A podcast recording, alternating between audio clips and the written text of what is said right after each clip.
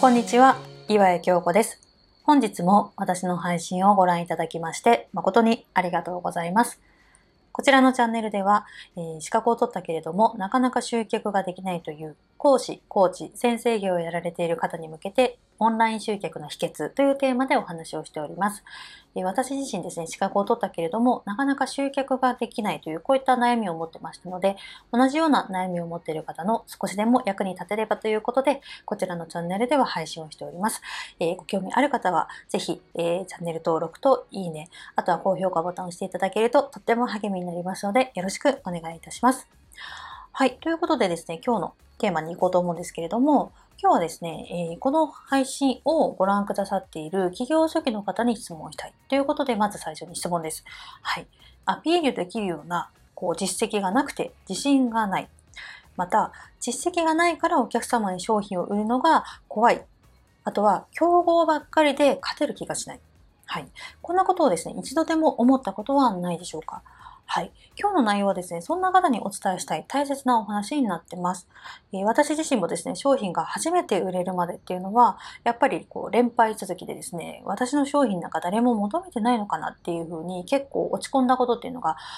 めっちゃありました。なんですけど、この考え方になってから、どうやったら自分のことを見つけてもらえるかなとか、あとはもっと私のことを必要としている人に、えー出会えるようにですね、工夫をしようというふうに思えるようになりました。はい。ということで、今日のお話を最後まで聞いていただきますと、自信を持って、まだ出会えない、えー出会えていないお客様のために発信をしていこうっていうふうに、えーだとか、あとは自信を持ってビジネスを頑張ろうというふうに思えるようになりますので、ぜひ最後まで楽しみにお聞きいただければと思います。はい。あと今ですね、えー私の方で、えー無料の動画特典というのをお配りしておりまして、えー登録をしていただきますと、え無料で見れる、え2時間ほどの動画っていうのをプレゼントしております。はい。えーとですね、現在の内容はオンラインで差がつく見せ方ポイントの参加条というテーマで、えプレゼントをしておりまして、多くの起業家さんが知らないお客様からプロとして信頼をしてもらえるようなポイントというのをまとめてあります。あとはですね、こうオンラインでこうセミナーだとか講座ををやるときに、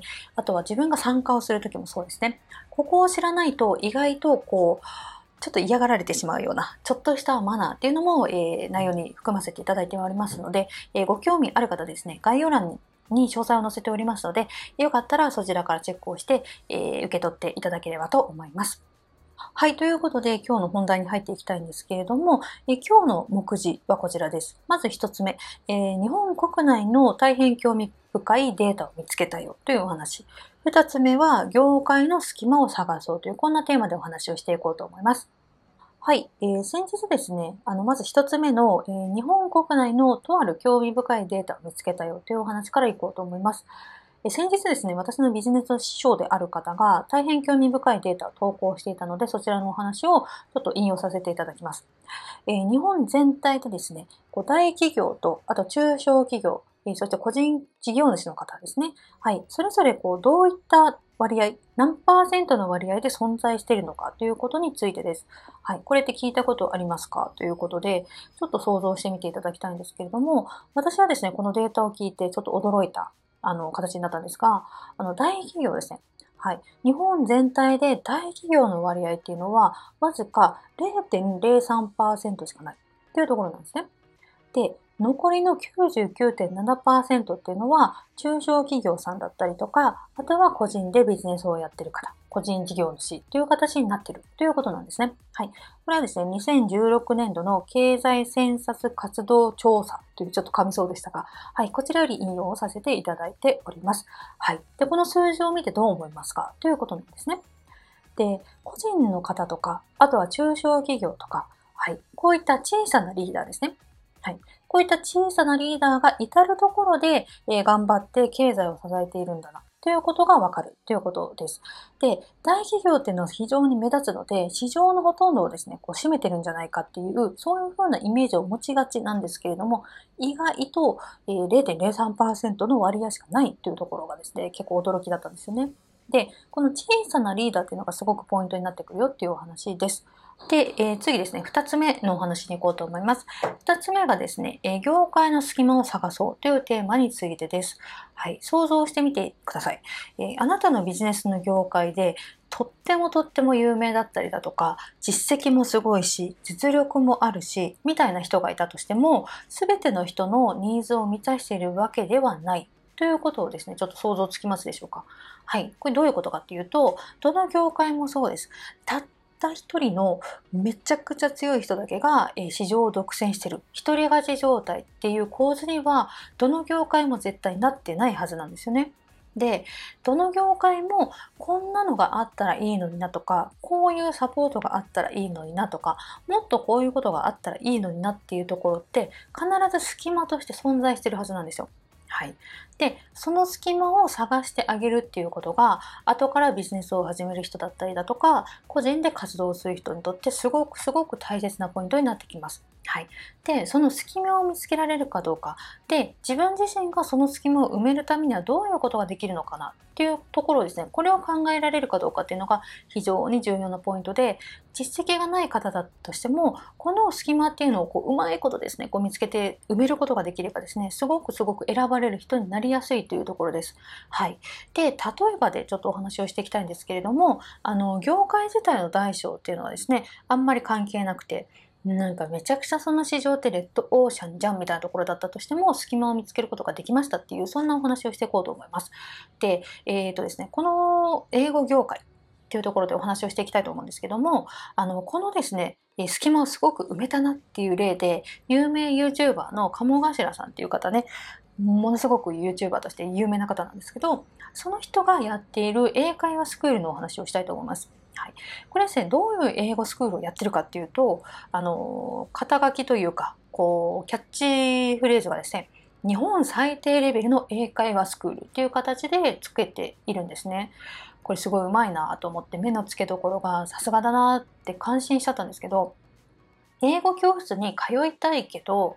なんか難しそうだなとか英語がもともと苦手だった自分が言っていいのかなとか敷居高すぎだろうとか経歴がすごい先生とかもうなんかこう留学経験してましたとか帰国子女ですみたいな先生とかそういう先生だといやちょっと緊張しちゃって気が引けるよねっていう層って今まで多分ずっといたと思うんですよ。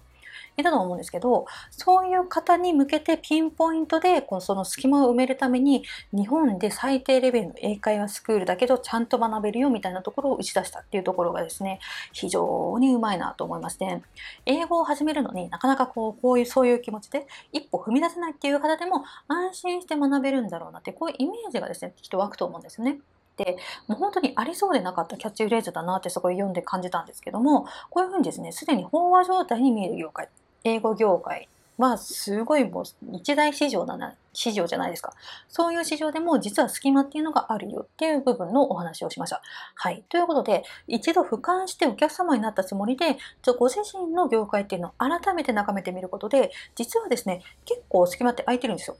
あれ、ここって意外と空いてるのかなとか、ここって意外と攻めてる人いないなとか、これってお客さんって実は求めてるものなんじゃないかなとか、そういうところって結構ですね、ちゃんと探せば見つかるものなんですよ。で、専門的になればなるほど、この業界にですね、もはや隙間なんかないんじゃないかっていうふうに思いがち、絶望しがちなんですけれども、意外とですね、ちゃんと探せば見つかるんですよね。で、これはやっぱり専門的になればなるほど見えなくなっていっちゃうので、一度やっぱりこう別の業界のところを逆に探してみて、あ、意外とあるんだなっていうところを踏まえた上で自分の業界のところを見て、自分のお客様だったらどういうところが今不満に感じてるんだろうかなとかこういうサービスあったらいいんだろうなって探してるのかなっていうのを見つけてみるっていうところがですねすごく大切になってきます。はい。で、お客さんはですね、こう自分のレベルに合っている先生がいいなとか、あとはこう自分と相性のいい先生がいいなとか、そういうふうにそれぞれの価値観っていうので、誰を選んだら自分はいいのだろうかっていうところで